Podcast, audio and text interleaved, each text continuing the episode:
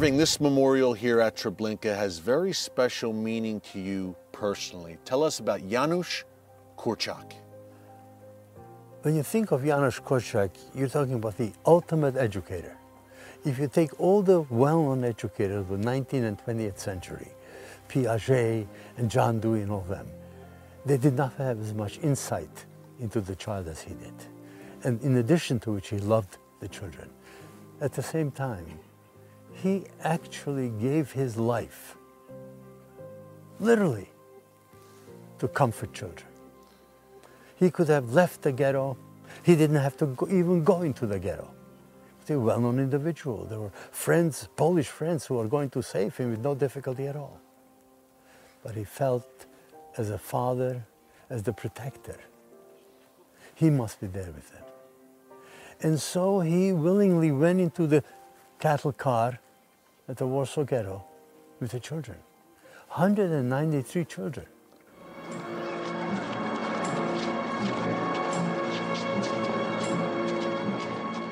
Απόσπασμα από την ταινία του Βάιντα, η θυσία του Γιάννους Κόρτσακ.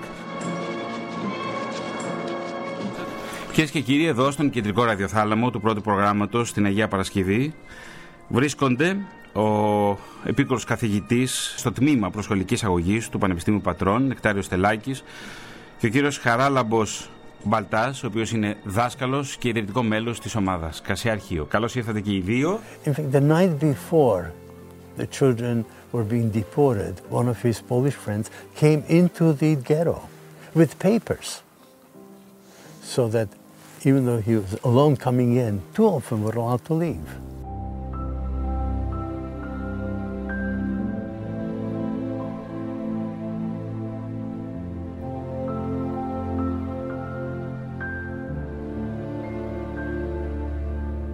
Και είναι ιδιαίτερη τιμή και χαρά που βρίσκεται στην ΕΡΤ η πολυβραβευμένη συγγραφέας παιδικών βιβλίων Αγγελική Βαρελά. Κυρία Βαρελά, είναι τιμή για την ΕΡΤ που είστε εδώ. Να είστε καλά. Όταν ο Γιάννους Κόρτσακ οδηγείται στην Τρεμπλίνκα, εσείς αφήνετε πίσω την παιδική σας ηλικία και μεταβαίνετε πια στην εφηβεία ως έφηβο κορίτσι. Πώς βιώσατε την κατοχή, πού σας βρήκε η κατοχή, Η κυρία κατοχή- Βαρελά; Η κατοχή με βρήκε 10 χρονών ε, και μπορώ να πω ότι ήταν το καλύτερο που μου συνέβη στη ζωή γιατί με ορίμασε. Δηλαδή έκανα πράγματα από, 12, από 10 χρονών που δεν νομίζω ότι θα τα έκανα αν δεν είχε γίνει ο πόλεμος.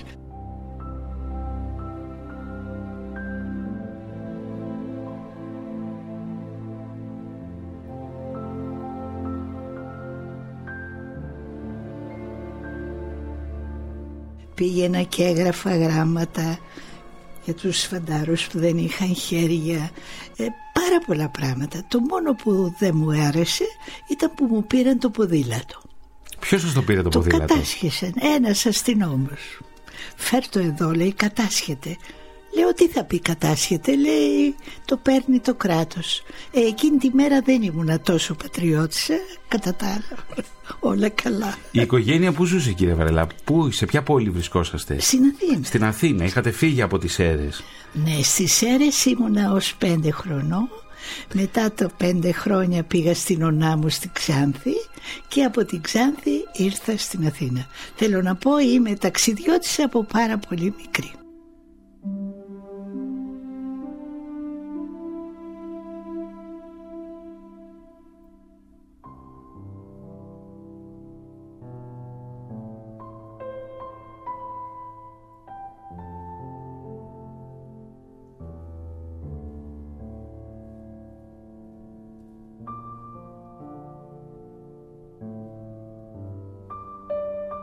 Μια ταξιδιώτισσα στο χώρο και στο χρόνο που ταξιδεύει διαρκώς τα ελληνόπαιδα, τις γενιές των Ελλήνων. Συνέχεια. Συνέχεια. Με μία βαλίτσα πίσω από την πόρτα και πήγαινα από τα Δίκαια μέχρι το Ηράκλειο Κρήτης. Κυρία Βαρελά, πότε μαθαίνετε πρώτη φορά για τον Γιάνους Κόρτσακ. Πότε άκουσα για πρώτη φορά όταν ο κύκλος του παιδικού βιβλίου έστειλε το βιβλίο μου Φιλενάδα Φουντουκιά μου στο διαγωνισμό του Κόρτσακ. Εγώ δεν είχα ιδέα, με πήρανε μια μέρα και μου είπανε θα στείλουμε το βιβλίο σου εκεί Δέχτηκα βέβαια με πολύ χαρά και περίμενα.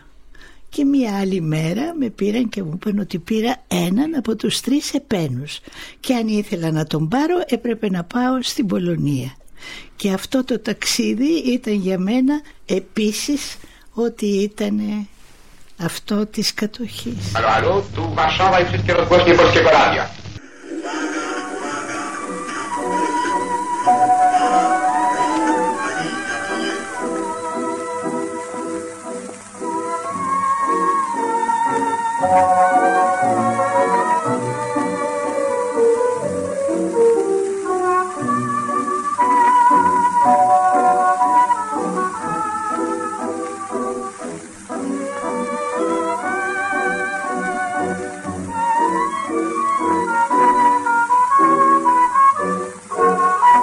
Ποιος είναι ο Γιάννους Κότσακ; Κύριε Παλτά, κύριε Στελάκη. Γεννιέται το 1878-79. Στα 20 του χρόνια θα γίνει φοιτητής της ιατρικής και στη συνέχεια θα αναμειχθεί με τις περιπέτειες ε, των ε, Εβραίων ε, στην Πολωνία. Ε, θα είναι σε έναν σύλλογο εβραϊκό ε, μετά το 1909 και αμέσως μετά το 12 θα πρωτοστατήσει για το πρώτο σπίτι. Θα πάρει το πρώτο σπίτι των ορφανών σαν ένας γιατρός, δάσκαλος, εμψυχωτής μιας μικρής κοινότητας αυτών των παιδιών που δεν έχουν τους γονείς τους ε, και είναι Ευρωόπουλα και αμέσως μετά το 19 θα ακολουθήσει ένα δεύτερο σπίτι αυτών των παιδιών που δεν έχουν τους γονείς τους λόγω του τους χάσανε στον Πρώτο Παγκοσμίο Πόλεμο.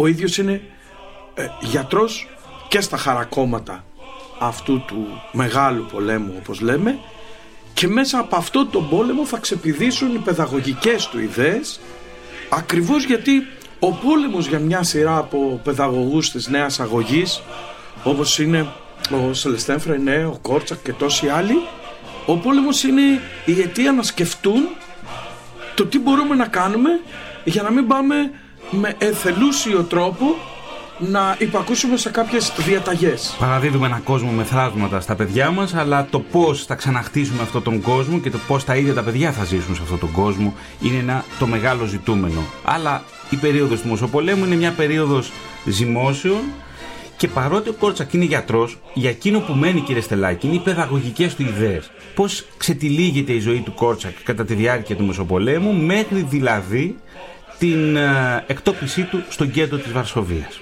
Νομίζω ότι αυτό που επέλεξε ο ίδιος ως ε, πρώτη του ιδιότητα είναι να είναι παιδαγωγός. Λέει κάπου είμαι γιατρός από σπουδές, ψυχολόγος κατά ανάγκη και παιδαγωγός από εμπειρία. Αυτό είναι πολύ σοβαρό γιατί οι παιδαγωγικές του ιδέες ε, δεν συγκροτούν ένα σύστημα όπως κάποιος παιδαγωγός θα έγραφε, αλλά είναι μέσα από την, μέσα από την μέσα από το διάλογό του, τον εσωτερικό του και τον εξωτερικό του διάλογο με τα παιδιά. Ένα βασικό προνόμιο που είχε και νομίζω δίδαγμα για τους αυριανούς παιδαγωγούς είναι το να δίνουμε σημασία σε αυτό που έχουν να συνεισφέρουν τα παιδιά ως λόγο και ως συνεισφορά στην, ε, στη σχολική ομάδα.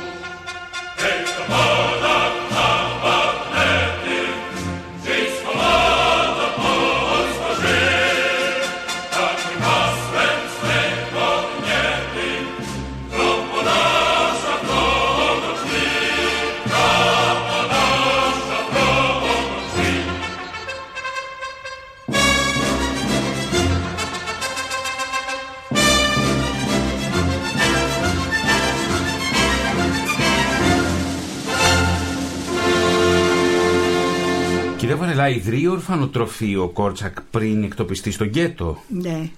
Είχε ένα ορφανοτροφείο στην οδό, δεν θυμάμαι. Γιατί πήγα, το είδα το ορφανοτροφείο και επειδή έζησε λίγο το χώρο, έζησα και μερικά περιστατικά φανταστικά που έζησε από τη ζωή του. Προσπαθήσατε δηλαδή να ανασυστήσετε. Ναι, ναι, ναι, γιατί πήγαινα σε ένα διάδρομο και έβλεπα με ένα πίνακα που έλεγε πώς θα τιμωρηθεί ο τάδε μαθητής γιατί έκανε καινοτόμες ιδέες και τέτοια πράγματα και τον αγάπησα πάρα πολύ. Αλλά δεν είναι μόνο αυτό, είναι και το γεγονός ότι ήταν πολυπράγμων, δηλαδή ήταν συγγραφέας, ε, παιδαγωγός, ιατρός και όλα αυτά, αλλά και το τέλος του που ήταν συγκλονιστικό.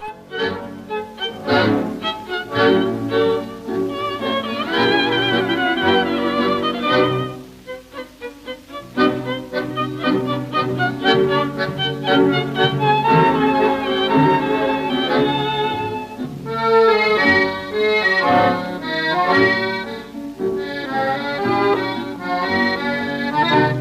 Μεσοπόλεμος όμως, τι σημαίνει για τον Γιάννου Κόρτσακ. Ο Μεσοπόλεμος είναι η περίοδος που καταλαβαίνει την αξία, για παράδειγμα, του τυπογραφείου και των εφημερίδων. Καταλαβαίνει την αξία του ραδιοφώνου και μπαίνει στον κόπο να κάνει ραδιοφωνικές εκπομπές.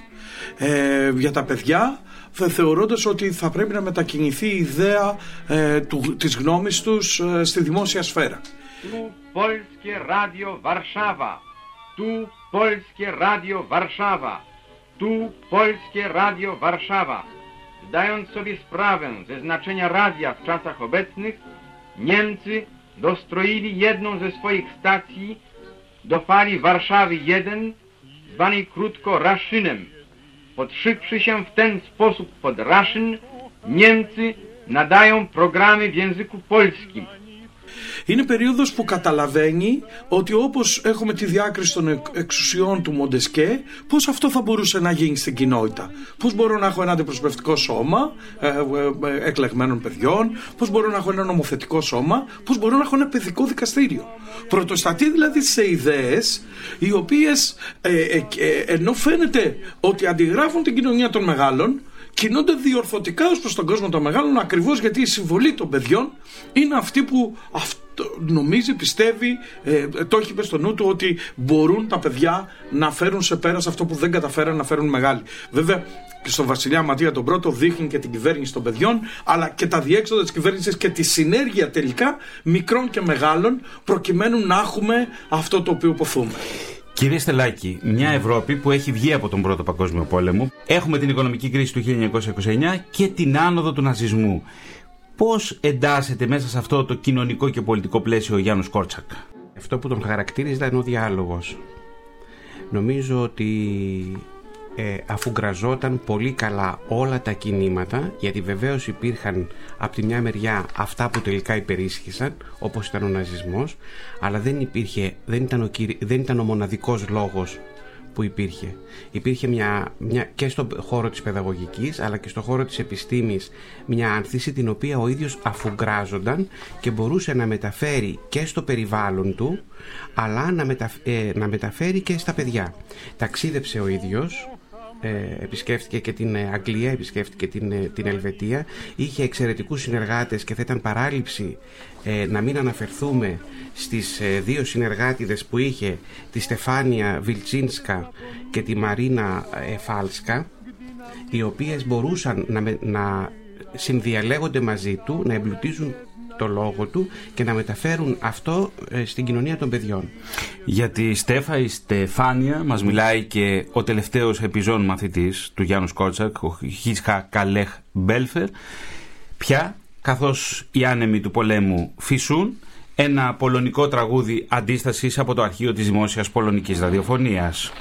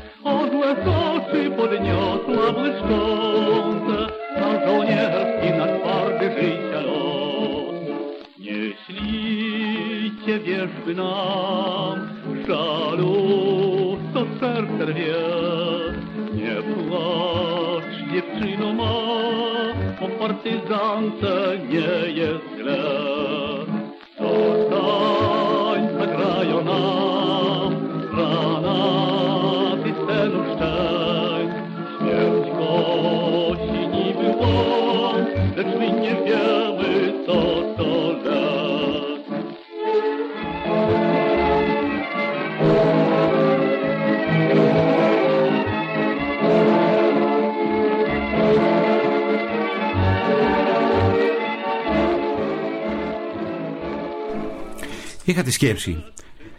Πόσοι γνωρίζουν από εμάς τον Γιάννους Σκόρτσακ. Πόσα νέα παιδιά; Έτσι λοιπόν και σήμερα σε αυτό το ραδιοφωνικό ντοκιματέρ βρίσκονται τρεις πρωτοετής σπουδαστές από την Ανωτέρα Δραματική Σχολή του Δήμου Αγίου Βαρβάρας που φέρει το όνομα Ιάκωβος Καμπανέλης. Και τα τρία παιδιά που είναι σήμερα μαζί μας είναι τελειόφοιτοι του Τμήματος Θεατρικών Σπουδών του Πανεπιστημίου Πατρών και φοιτούν παραλλήλως και στη δραματική σχολή. Είναι μαζί μας η Νίκη Φραγκέλη, είναι ο Γιώργος Λαμπίδης και ο Εμμανουήλ Στεφανουδάκης. Ζήτησα από τα παιδιά να κάνουν μια έρευνα για τον Γιάννους Σκόρτσακ και από την έρευνα αυτή να κρατήσουν εκείνα τα στοιχεία ή εκείνο το στοιχείο που τους έκανε ιδιαίτερη εντύπωση. Wrześniowe północ wybiła, eskadr bojowych, ogromna moc. Szumem motoru ciszę przebiła, piekło zmieniła cicho noc.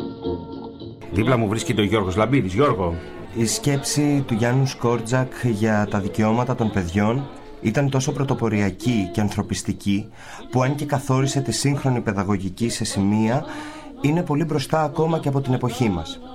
Το δεν είναι παιδιά είναι άνθρωποι που έλεγε είναι τόσο δυνατό επειδή κρύβει μέσα της κάτι πολύ ουσιαστικό ότι ένα παιδί μεγαλώνει με, ελε- που μεγαλώνει με ελευθερίες και ευθύνες ίσες με των ενηλίκων τότε θα δομήσει έναν χαρακτήρα βασισμένο στις δικές του ανάγκες και στα δικά του χαρακτηριστικά. Άρα θα είναι ένας ελεύθερος άνθρωπος που θα σέβεται και τις ελευθερίες των άλλων. κύριε Μπαλδάκη, κύριε Στελάκη, το εντόπισε σωστά. Ο Γιώργος Ναι, ναι, ναι, που ναι, ναι. επικεντρώθηκε δηλαδή στην, στην ουσία της σκέψης του Γιάννου Σκόρτσακ. Ναι, ακριβώς γιατί ε, μπορούμε να το σκεφτούμε πάρα πολύ εύκολα. Σε μια περίοδο που είχαμε ποινές στα παιδιά, εξοντοτικές, το να γράψεις αυτή την πρόταση σήμαινε αμέσως άρση όλων των ποινών. Γιατί αυτό που δεν θα έκανες, ας πούμε, σε έναν μεγάλον άνθρωπο, δεν, δεν, δηλαδή ο Κόρσακ λέει δεν το κάνουμε ούτε σε έναν μικρό άνθρωπο. Α, και επίσης φτιάχνει ένα πλαίσιο να, να φτιάξει τα δυο του πρώτα βιβλία. Το ένα συμπληρώνει 100 χρόνια ζωής, το ε, δικαίωμα του παιδιού στο να αγαπάει και να αγαπιέται, το δικαίωμα στην αγάπη και το δικαίωμα του παιδιού στο σεβασμό, που σημαίνει ότι αυτά, αυτά τα δύο του πρώτα βιβλία καθορίζουν και αυτή την ιδέα του ανθρώπου. Εξάλλου, αυτή προεκτείνει μετά και λέει ότι όταν στην παιδαγωγική με τα παιδιά κάνουμε μια κοινότητα ή συζητάμε κάτι, αυτό που μας νοιάζει είναι μονίμως ένα στοιχείο περαιτέρω εξανθρωπισμού. Δηλαδή, αυτό το πρώτο που μοιραζόμαστε, αν φάμε μαζί, είναι, ο- είναι κάτι το οποίο μπορεί να μην έχει από πίσω ύλη, μάθημα ή κάτι, αλλά είναι κάτι το οποίο μας δημιουργεί αυτή την αίσθηση της ε, ανθρωπινότητας. Ветер, мотыка, пилка, шклянка, в nocy nalot, w dzień łapanka. Siekira, motyka, piłka, gaz, uciekajmy póki czas.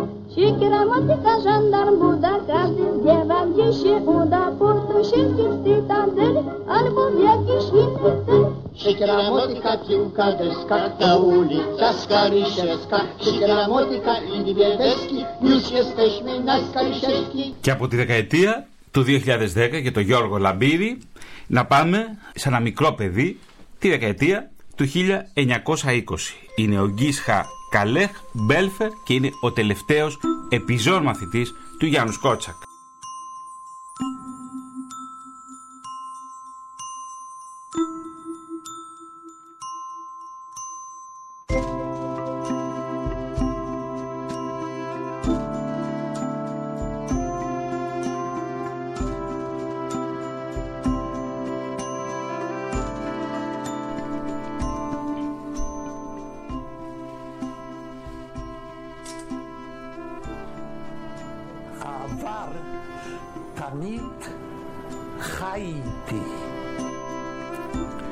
Το παρελθόν πάντα με ακολουθεί. Γεννήθηκα στη Βαρσοβία το 1923.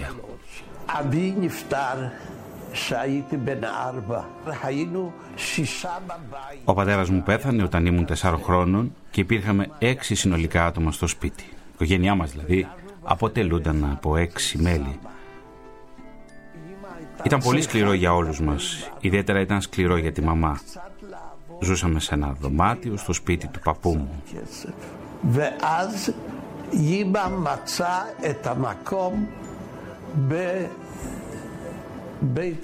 Η μαμά είχε αφενός τη φροντίδα μας και από την άλλη έπρεπε να εργάζεται για να κερδίζει κάποια χρήματα ώστε να μας συντηρεί. Και τότε η μαμά βρήκε ένα μέρος στο ορφανοτροφείο του Γιάννους Σκόρτσακ.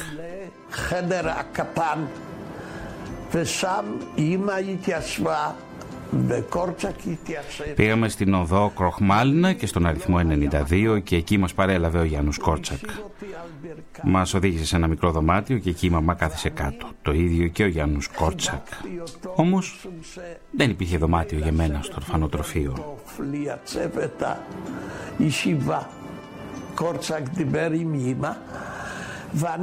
Με πήρε στην αγκαλιά του, τον αγκάλιασα κι εγώ και έτσι έμεινα εκεί μέσα στην αγκαλιά του. Ο Κόρτσακ μιλούσε με τη μαμά και εγώ άρχισα να καταλαβαίνω ότι θα έβρισκε κάποια λύση. Πραγματικά άρχισε να μου αρέσει η λευκή του γενιάδα. Ήταν τόσο φωτεινή και τόσο όμορφη.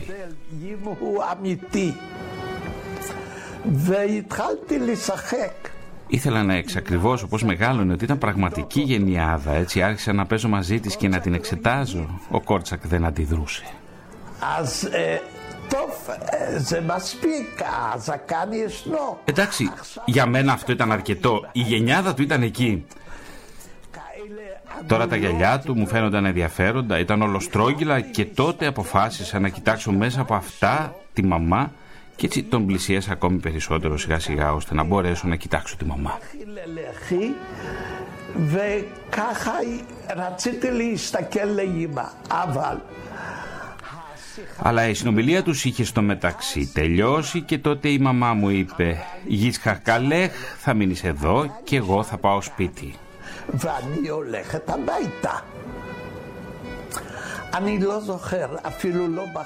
Δεν μπορώ να θυμηθώ αν έβαλα τα κλάματα, διότι είχα συμπαθήσει τον Κόρτσακ και εκείνος μου κρατούσε το χέρι. Έτσι είπα, εντάξει. Η μαμά με φίλησε, τη φίλησα και εγώ και ύστερα έφυγε.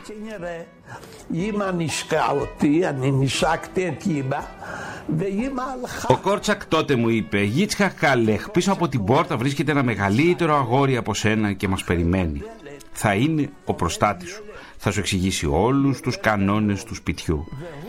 Και αισθανόμουν περίεργα. Ήταν η πρώτη φορά που είχα έναν φύλακα, έναν κηδεμόνα που ήταν υπεύθυνος για μένα. דורי הבית. וכך אני נפגשתי פעם הראשונה שהנה יש לי Και αυτός ο φύλακας, αυτός ο κηδεμόνας θα μπορούσε να μου δείξει τα πάντα, σαν να ήταν ο μεγάλος αδελφός μου. כאילו זה האח הגדול.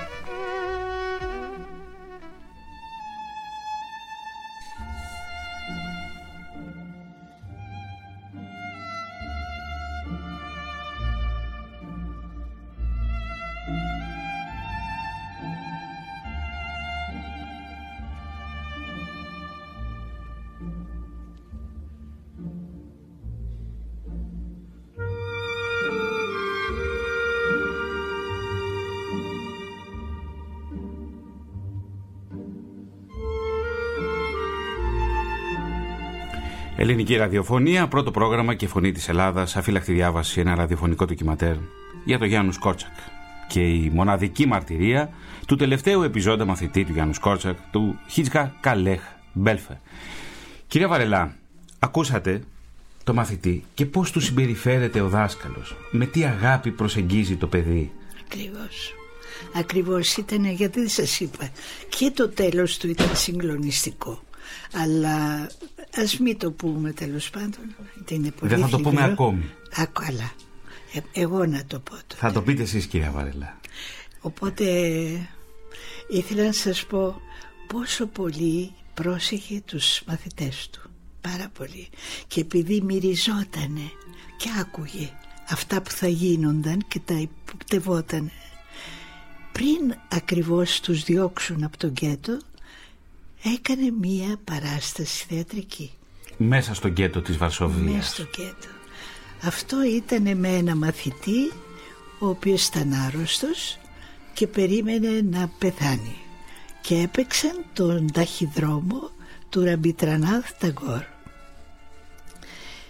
Και όταν το ρώτησαν γιατί διάλεξε τόσο μελαγχολικό θέμα, είπε ήθελα τα παιδιά να μάθουν πώς να πηγαίνουν στο θάνατο. Πόσο είναι εύκολο να μιλήσεις στα παιδιά για το θάνατο; Ο θάνατος στο Γιάνους Κόρτσακ είναι μια παράξενη έννοια γιατί ε, είναι ένα από τα δικαιώματα που αναγνωρίζει το παιδί. Ξέρετε κύριε Παντά, όταν Δικαίωμα σας, στο άκουσα, θάνατο. όταν σας άκουσα στην Πάτρα, στο Διεθνές Συνέδριο για τον Γιάνους Κόρτσακ, αυτό το δικαίωμα του παιδιού στο θάνατο μου έκανε ιδιαίτερη εντύπωση. Θα έλεγα ότι με τρόμαξε. Ναι, είναι τρομακτικό. Είναι τρομακτικό ε, με την έννοια ο- όχι μόνο ε, στο πλαίσιο αυτής της ερμηνείας πια όταν είναι στην Τρεμπλίνκα, αλλά πιο πριν όταν μιλάει για τα δικαιώματα του παιδιού, έτσι κι αλλιώς τα συνδυάζει με την κοινότητα. Εξορισμού και αυτό ε, είναι ένα θέμα με την έννοια ότι η σύγχρονη φιλοσοφία έχει διακριθεί ανάμεσα σε φιλελεύθερους και κοινοτιστές και είναι πολύ δύσκολο κάποιος να συνδυάζει κοινότητα και δικαιώματα. Το δεύτερο κομμάτι είναι ότι αυτό που εμείς σήμερα ονομάζουμε ασφάλεια του παιδιού, να μην χτυπήσει ένα παιδί και το θεωρούμε κιόλας ότι αυτό πρέπει να κάνουμε ως γονείς, στον Κόρτσακ δεν είναι καθόλου έτσι.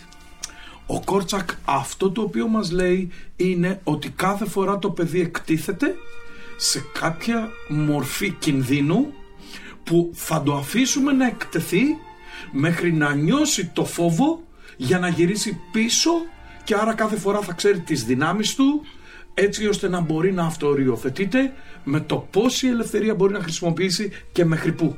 Και το ίδιο θα είναι ικανό μετά και να αναγνωρίζει του, τις μορφές των κινδύνων αλλά και το ίδιο να αυτοορίζεται ως προς το πού μπορεί να κάνει κάτι.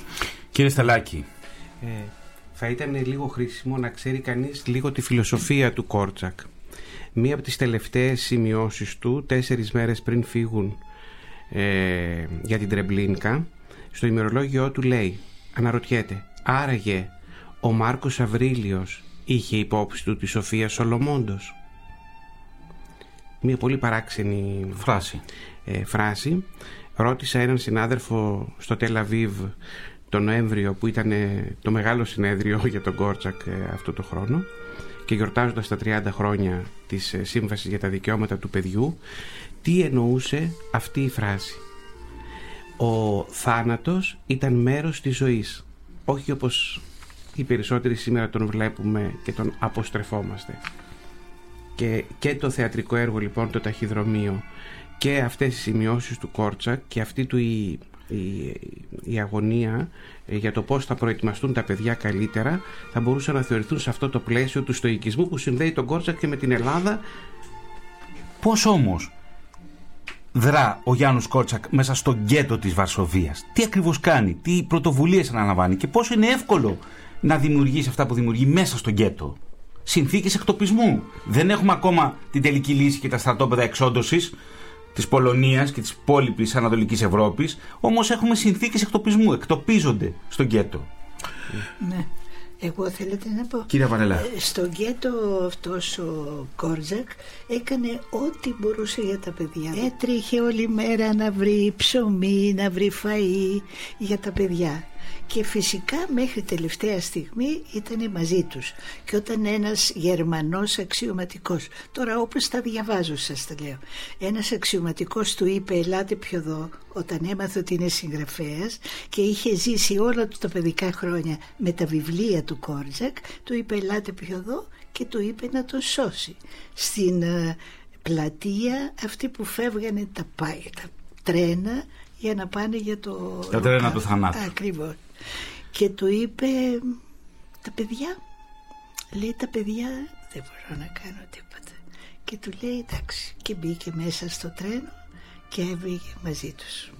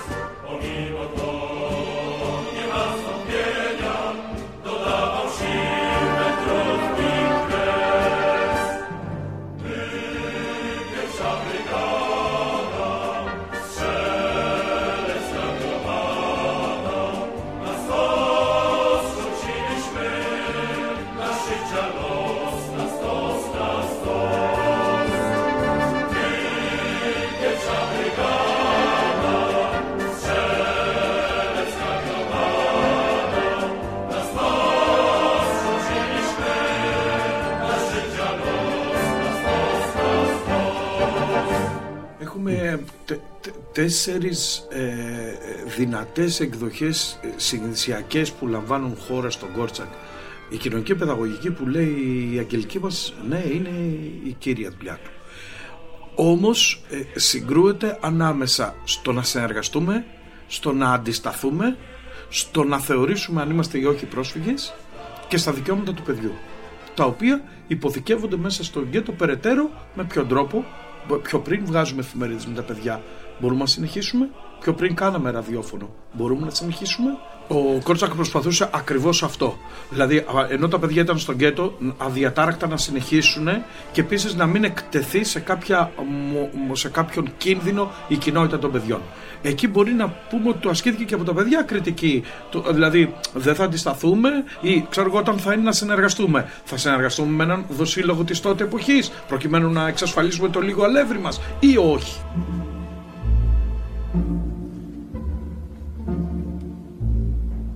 Με τι ηλικίες ασχολήθηκε κυρίως ο Γιάννου Κόρτσακ; Είναι έφηβα παιδιά. Είναι έφηβα, έχει, ε, έχει ένα εύρος ε, ηλικιών, αλλά πια τα τελευταία του.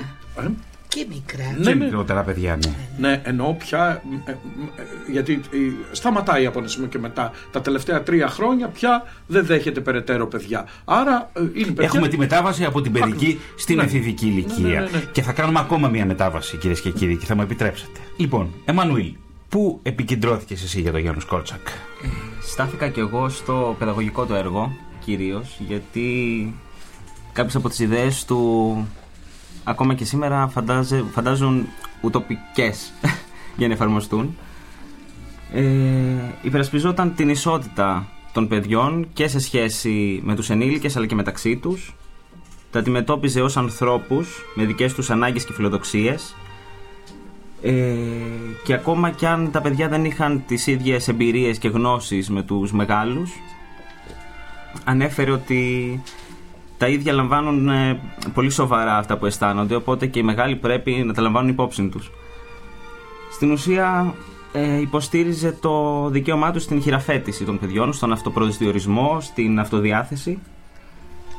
Ε, τώρα τα άλλα σημαντικά κομμάτια τα έχουμε πει αλλά και μόνο το γεγονός ότι του δόθηκε ευκαιρία να σωθεί και εκείνος επέλεξε να μείνει πιστός στην ιδεολογία του και στα παιδιά του όπως τα ονόμαζε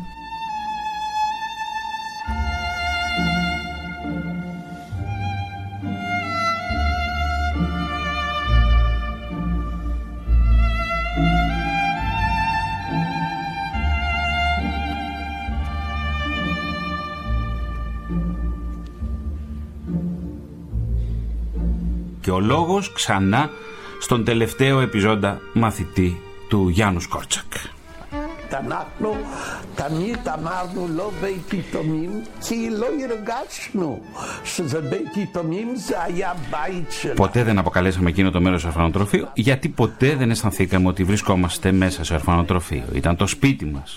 Υπήρχαν δύο άνθρωποι μέσα στο σπίτι. Ο Κόρτσακ, που ήταν ο γενικό διευθυντή εκείνο το σπίτι, και η Στέφα, που ήταν και αυτοί υπεύθυνοι. Και οι δυο τους ήταν μόνοι, δεν είχαν ποτέ παντρευτεί. Και οι δυο τους αφιέρωσαν τις ζωές στην εκπαίδευση παιδιών και ειδικότερα των ορφανών.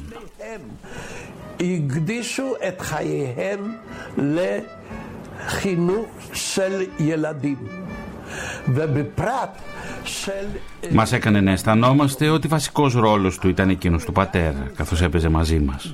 Ωστόσο εργαζόταν και έξω από το σπίτι, ήταν λέκτορας στο πανεπιστήμιο.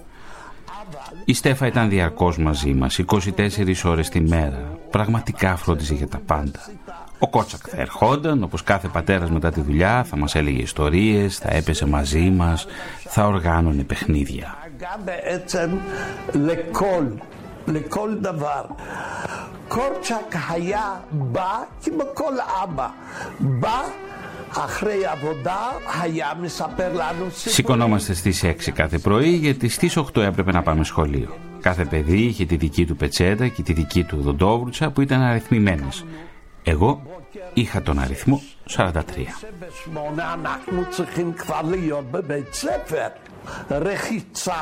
Μετά από το γρήγορο πλήσιμό μας, στρώναμε τα κρεβάτια μας.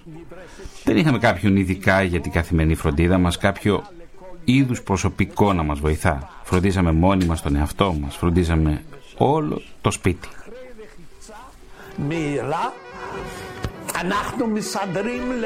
Πηγαίναμε κάτω στην αίθουσα του εστιατορίου, υπήρχε ένα μικρό τραπέζι με λίγα ποτήρια με ηχθιέλαιο. Στο επόμενο τραπέζι καθόταν ο Κόρτσακ και μου είπε «Γιτσχα Καλέχ, από ό,τι βλέπω εδώ, σε αυτήν εδώ τη λίστα λέει ότι πρέπει να πιεις σήμερα το ηχθιέλαιο». Τον κοίταζα. Πραγματικά δεν μου άρεσε καθόλου. Αλλά δεν είχα άλλη επιλογή. Εάν ο γιατρός το λέει, τότε δεν έχεις άλλη επιλογή. ועליו כוסיות קטנות עם שמן דק. על יד השולחן עמד קורצ'ק. Θα σου δείξω εγώ πώς να το κάνεις, μου είπε ο Γιάννος Κόρτσακ. Θα πιάσεις το ποτήρι και θα το φέρεις κοντά σου. Και τότε θα πάρεις ένα κομμάτι ψωμί, θα το βάλεις στο αλάτι και μετά θα το φέρεις κοντά σου επίσης. Κρατάς τη μύτη σου και να, μου έδειξε πώς να το κάνω. Θα πάρεις το ποτήρι και θα το πιείς μονορούφι.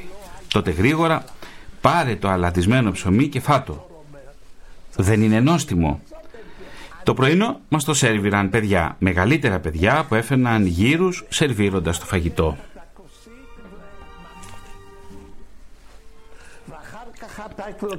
Γύρω στις 7.30 είχαμε όλοι ντυθεί και είμαστε έτοιμοι με τις τσάντες μας να πάμε στο σχολείο. Δίπλα από την πόρτα στεκόταν η Στέφα με δύο καλάθια που είχαν μέσα σάντουιτς για να φάμε ως μεσημεριανό στο σχολείο και έδινε σε κάθε παιδί όσο ήθελε. Εκείνη ήξερε πόσο να δώσει σε κάθε παιδί. Πάντα ζητούσε ένα σάντουιτς. Αυτό ήταν αρκετό για μένα. Προερχόμουν από ένα θρησκευόμενο εβραϊκό σπίτι. Αλλά όταν μπαίναμε στο σπίτι, ήταν σαν να μπαίναμε σε ένα κοσμικό σπίτι. Ο Κόρτσακ και η Στέφα άφηναν κάθε παιδί να επιλέξει αν ήθελε να συνεχίσει να είναι θρησκευόμενο και να προσεύχεται κάθε πρωί ή αν ήθελε να ακολουθεί έναν κοσμικό τρόπο ζωής. Όμως γιορτάζαμε όλες τις εβραϊκές γιορτές. Αυτός κυρίες και κύριοι είναι ο τελευταίος μαθητής, ο τελευταίος επιζών μαθητής του Γιάννου Σκότσακ. Και στο σημείο αυτό θα συνδεθούμε με τον ομότιμο καθηγητή στο Παιδαγωγικό Τμήμα του Αριστοτελείου Πανεπιστημίου Θεσσαλονίκης, τον κύριο Γιώργο Τσιάκαλο. Ευχαριστούμε θερμά κύριε Τσιάκαλε για τη συνεισφορά σας. Εγώ σας ευχαριστώ για την πρόσκληση. Και πείτε μας πώς εφαρμόζονται σήμερα, πώς εφαρμόσατε εσείς σαν δάσκαλος την, τις παιδαγωγικές, τις αξίες του Γιάνους Κόρτσακ στους φοιτητές σας; Είναι πολύ σημαντικό ότι μιλάτε για αξίες του Γιάνους Κόρτσακ και αυτό είναι πάρα πολύ σημαντικό για την ίδια την προσωπικότητα του Κόρτσακ. Κοιτάξτε, υπάρχουν πολλοί που ψάχνουν να βρουν με ποιο τρόπο μπορούμε ένα παιδαγωγικό μοντέλο το οποίο εφάρμοσε εκείνος να το εφαρμόσουμε και σήμερα. Μόνο που ο Γιάνους Κόρτσακ δεν είχε παιδαγωγικό μοντέλο, δεν είχε ένα δόγμα, είχε μία σειρά από κανόνες σεβασμού. Σεβασμού απέναντι στους ανθρώπους και συνεπώς και απέναντι στα παιδιά τα οποία θεωρούσε ήδη ανθρώπους και όχι ανθρώπους κάποιους, κάποια όντα τα οποία θα γίνουν άνθρωποι με τη βοήθεια των ενηλίκων. Όταν δούμε αυτούς τους κανόνες του σεβασμού τότε θα καταλάβουμε και ποιο, τι είναι εκείνο που μας οδηγεί και εμάς να ασχολούμαστε με αυτά τα πράγματα σήμερα. Ο ίδιος χρησιμοποιούσα, μιλούσα για τον Κόρτσακ πάντοτε την πρώτη μέρα που έκανε την εισαγωγή στην παιδαγωγική. 29 χρόνια δηλαδή. Και ήταν η εποχή κατά την οποία πολλοί, ε, οι περισσότεροι δεν γνωρίζαν για τον Κόρτσακ στην Ελλάδα. Δηλαδή μιλάμε για το 1984. Από το 1984 μέχρι το 2013 που ήμουν στο Πανεπιστήμιο. Ε, όταν δούμε όμως αυτό, τον, τον τρόπο που επηρέαζε τα παιδιά και μόνο η, η ζωή του Γιάνους Κόρτσακ δείχνει ότι ένας παιδαγωγός μπορεί να εμπνεύσει με πολλούς και διαφορετικούς τρόπους τους ανθρώπους. Σήμερα υπάρχουν, επειδή είναι πια πολύ γνωστός και επειδή πια είναι αναγνωρισμένος και είναι αναγνωρισμένος ως άνθρωπος και ως παιδαγωγός ταυτόχρονα, υπάρχουν πολλοί παιδαγωγοί οι οποίοι προσπαθούν να τον ερμηνεύσουν και υπάρχουν και παιδαγωγοί οι οποίοι προσπαθούν να σκεφτούν και πώς έγινε έτσι. Επιτρέψτε μου να σας πω ότι η δική μου η άποψη είναι αυτή την οποία λέει ο ίδιος. Πήγε σε μια γιορτή όπου τον είχαν προσκαλέσει ένας συνάδελφός του με τη γυναίκα του συναδέρφου του που ήταν σε μια αδερφότητα κυριών για το ορφανοτροφείο είδε τα παιδιά, τα κοίταξε και είπε αυτός είναι ο σκοπός της ζωής μου. Που πάει να πει τι; Βεβαίως έχει και διαβάσματα, έχει δει, διαβάσει πολλά πράγματα, έχει διαβάσει πάρα πολλά. Προφανώς τα διαβάσματα μας επηρεάζουν. Αλλά υπάρχει και κάτι στους ανθρώπους. Βλέπουν ανθρώπους σε ευτυχία, βλέπουν ανθρώπους αβοήθητους και εκείνη τη στιγμή λένε εμένα ο σκοπός της ζωής μου είναι να βρίσκομαι κοντά σε αυτούς τους ανθρώπους γιατί αλλιώς δεν μπορώ να φανταστώ τη ζωή μου. Άρα λοιπόν το ρωτάει κανείς σήμερα τι μπορεί να κάνει κανείς η απάντηση δεν μπορεί παρά να είναι βλέπεις ανθρώπους οι οποίοι είναι αβοήθητοι. Βλέπεις ανθρώπους χωρίς δικαιώματα γιατί ο, ο Κότσακ ουσιαστικά όρισε το παιδί ως έναν άνθρωπο χωρίς δικαιώματα. Και γι' αυτό ήρθε και μίλησε κατευθείαν για τα δικαιώματα. Και ταυτόχρονα έναν άνθρωπο που είναι αβοήθητος. Είναι ένας άνθρωπος ο οποίος είναι αδύναμος αν κοιτάξουμε γύρω μας λοιπόν θα διαπιστώσουμε ότι υπάρχουν πάρα πολλοί άνθρωποι χωρίς δικαιώματα, άνθρωποι αβοήθητοι, άνθρωποι αδύναμοι.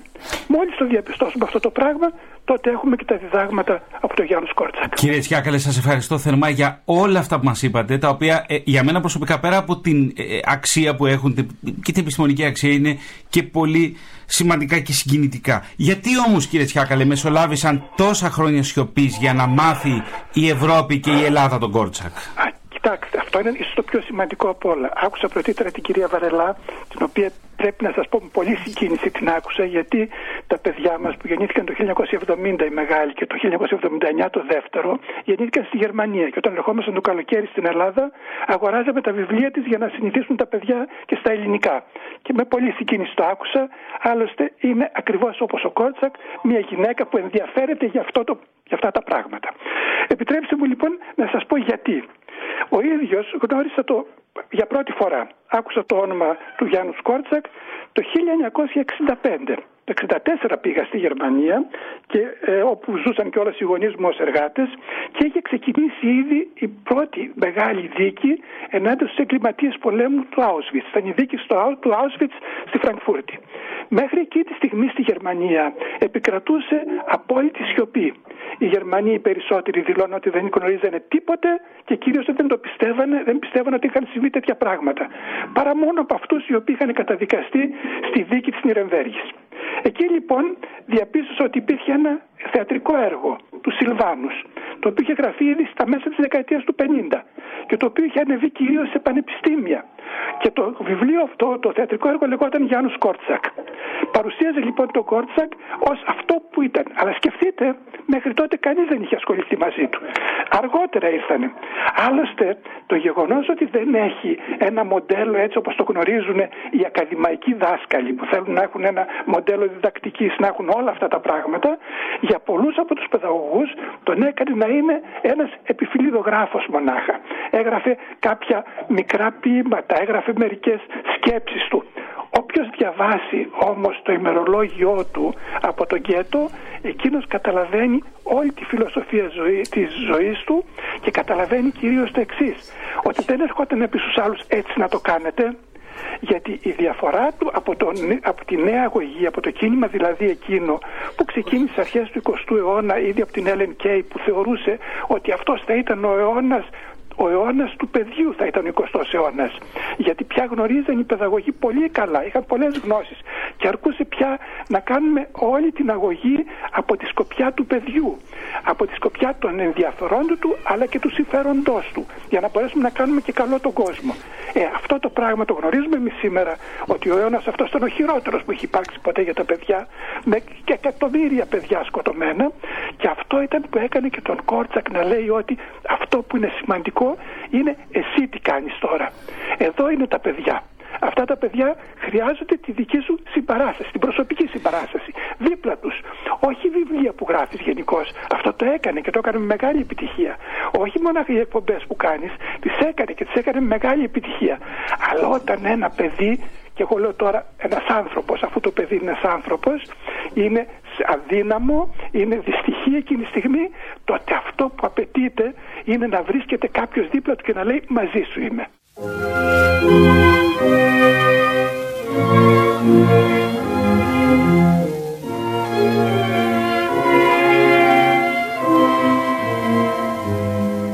Η μνήμη αναλάστε με την λύθη Αυτό συνέβη και με τον Στανισλάς Τόμκεβιτς. Έχουμε την κλεμμένη εφηβεία και έχουμε ένα από αυτά τα παιδιά που κάναν αυτή τη μεγάλη διαδρομή. Βρέθηκαν τη δεκαετία του 60 στην Ευρώπη, επιζήσαν το στρατοπέδων συγκέντρωσης και στη συνέχεια, αργά στη ζωή τους, αφού είχαν, είχαν βάλει σε λησμονιά την παιδική τους ηλικία, με μια αφορμή όπως έγινε και με τον Στανισλάς Τόμκεβιτς, ε, ε, έτσι όπως ειπώθηκε σε ένα τρένο, σε, μια, σε κάτι που άλλαξε με έναν συνοδοιπόρο του, φίλο του ε, κλπ. Ήταν να, να μην ξεχάσουμε τον Γιάννους Κόρτσακ.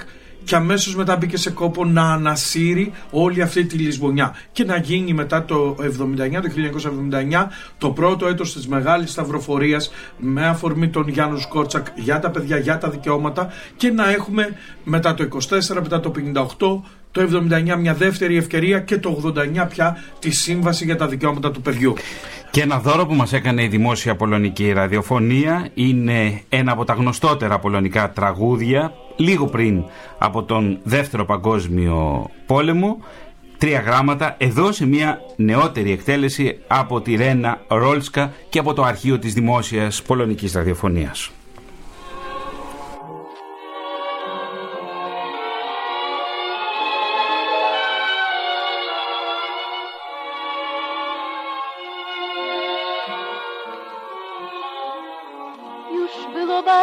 Ciemno, mój Boże, co z tego? Po prostu nie spostrzegła, że przecież biegł czas. Siedziała i myślała, myślała, jak napisać do niego. I że pisze ostatni już raz. Bądź zdrów, wszystko wiem, nie zobaczysz mnie więcej, jeśli ci ze mną źle. Και η Νίκη Φραγγέλη θα μας διαβάσει ένα ποίημα. Νίκη. Ε, θα σας διαβάσω την τελευταία εγγραφή στο ημερολόγιο του Γιάννου Σκόρτζακ που έγινε στις 4 Αυγούστου το 1942. Γράφει Ποτίζω τα λουλούδια Η φαλάκρα μου στο παράθυρο Τόσο καλός στόχος Αυτός έχει του φέκι Γιατί στέκεται και κοιτάζει τόσο ήρεμα. Δεν έχει διαταγή. Και μήπως Ο Σάμαχος ήταν δάσκαλος σε κάποιο χωριό; Μήπως ο δοκαθαριστής Στη λειψία Ή σερβιτόρος στην κολονία; Τι θα έκανε Εάν του ένεβα με το κεφάλι; Εάν φιλικά τον χαιρετούσα; Μήπως αυτός δεν ξέρει καν πως τα πράγματα είναι έτσι όπως είναι. Μπορούσε να έχει έρθει χτες μόλις. Από μακριά. Ένα ποίημα του Γιάννου Σκότσα και η τελευταία καταγραφή στο ημερολόγιο του από την Νίκη Φραγγέλη.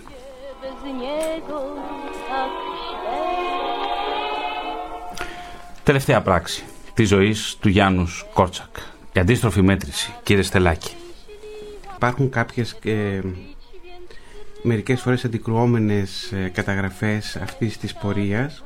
Νομίζω ότι αυτή που έχει μείνει είναι αυτή του Βάιντα σε όλους. Ε, ο Κόρτσακ παρότι ήταν πολύ ασθενής ε, και πολύ καταπονημένος αυτή την ώρα με τη σημαία του, του ορφανοτροφείου μπροστά και σε τάξη τα παιδιά μέσα σε μια γενικότερη αναμπουμπούλα μέσα στο γκέτο οδηγούνται προς την πλατεία και εκεί υπάρχει μια υπάρχουν κάποιοι που λένε ότι η τελευταία ώρα του δόθηκε η ευκαιρία να φύγει ή όχι και επιβιβάζονται για την Τρεμπλίνκα. Επιβιβάζονται στο τρένο για την Τρεμπλίνκα. Η Τρεμπλίνκα βρίσκεται 80 χιλιόμετρα βορειοανατολικά της Πολωνίας. Κύριε Βαρελάου, λόγω σε εσάς. Ο Κόρτσακ μπήκε μες στο τρένο γιατί δεν μπορούσε βέβαια να τα αφήσει τελευταίες στιγμές πατέρας τους ένιωθε πως είναι και φύγανε και πήγανε στην Τρεμπλίνκα η Τρεμπλίνκα ήταν ένα, ε, μια, πώς να το πω τώρα, ένα συγκέντρωση. Ένα στρατόπεδο, ένα στρατόπεδο θανάτωσης. Μπράβο, ένα... Άμεσης εκτέλεσης. Εμένα πάρα πολύ με καίει τι έγινε από την ώρα που κατεβήκαν από το τρένο μέχρι την ώρα που πήγανε στους στο... θαλάμους αερίων. Στους θαλάμους αερίων. Δηλαδή είχαν μαζευτεί όλα γύρω του γιατί κάτι κατάλαβαν προσπαθούσε να τους δώσει θάρρος αυτός είναι πάρα πολύ περίεργη η κατάσταση αυτή εγώ πάντως θέλω να γράψω γι' αυτό, αν γράψω. Τι είναι αυτό που θέλει να γράψετε κυρία Βαρελά. Εγώ θέλω να γράψω για τον Κόρτζακ ε, όχι για την τελευταία σκηνή που είναι συγκλονιστική αλλά κάτι ανάμεικτο με την, προς, να το πω, την επιστημονική του κατάρτιση και με το έργο του. Αυτό δηλαδή με τα παιδιά εμένα με τραβάει πιο πολύ. Αλλά όμως δεν μπορείς να τον αδικήσεις να μην μπει και τι έκανε φιλόλογος, συγγραφέας, θέλω να πω, παιδαγωγός, όλα αυτά τα πράγματα τα οποία μελετούνται τώρα. Έχω μία στίβα από γράμματα που μου στέλνανε όταν είχα πάει τότε εκεί, αλλά εγώ δεν ξέρω πολωνικά και τα άφησα έτσι, α, πώς το λένε, αμετάφραστα. Ναι. Θα, θα, περιμένουμε κυρία Βαρελά με πολύ μεγάλη χαρά το βιβλίο του Γιάννους Σκόρσακ να το παρουσιάσουμε μαζί εδώ στην ελληνική. Έχω την εντύπωση ότι θα μου κακιώσετε γιατί και ο Μπάμπης το περιμένει. όλοι μαζί. όλοι, όλοι μαζί. Θέλω να μου πείτε κάτι όμως. Επειδή έχουμε εδώ τρία νέα παιδιά που παρακολουθούν την εκπομπή που έψαξαν τους δόθηκε ευκαιρία να, να ερευνήσουν για τον Γιάννου Σκόρτσακ. Ναι. Τι θέλετε να τους πείτε, να πείτε σε αυτά τα παιδιά που ξεκινούν τη ζωή τους. Ναι, τους πω θα ήθελα να τους πω να πάρουν φράσεις από το έργο του που είναι εκπληκτικές όπως ας πούμε το να προσπαθείς όλη τη ζωή να κάνεις καλύτερο τον κόσμο για τα παιδιά δηλαδή τα αγαπούσε πώς να σας το πω από την ψυχή του μέσα γι' αυτό κιόλας όταν του είπανε να σωθεί δεν θέλησε με κανένα τρόπο Λοιπόν θα κάνετε κι εσείς τον κόσμο καλύτερο για τα παιδιά όσο μπορείτε ήθελα να μιλήσουμε για το πώς εφαρμόζονται σήμερα οι ιδέες του Γιάννου Σκόρτσα και ιδιαίτερα επειδή ο κύριος Μπαλτάς είναι και μέλος της ιδρυτικής ομάδας του Σκασιαρχείου. Μία φράση κύριε Στελάκη. Ε, νομίζω ότι θα ήταν παράληψη αν δεν αναφερθούμε στο μοναδικό βιβλίο που είναι μεταφρασμένο, το δικαίωμα του παιδιού στο σεβασμό, από την Πεάλτα Ζουλκίεβιτς που κυκλοφορεί από τις εκδόσεις Μετέχμιο. Θα ήταν παράληψη να μην το αναφέρουμε και επίσης να μην πούμε ότι ακριβώς για, για τον λόγο του Κόρτσακ ε, τα, η σύμβαση για τα δικαιώματα του παιδιού ήταν πρόταση της πολωνικής κυβέρνησης και ο ιδρυτής της UNICEF ήταν μαθητής του Κόρτσακ.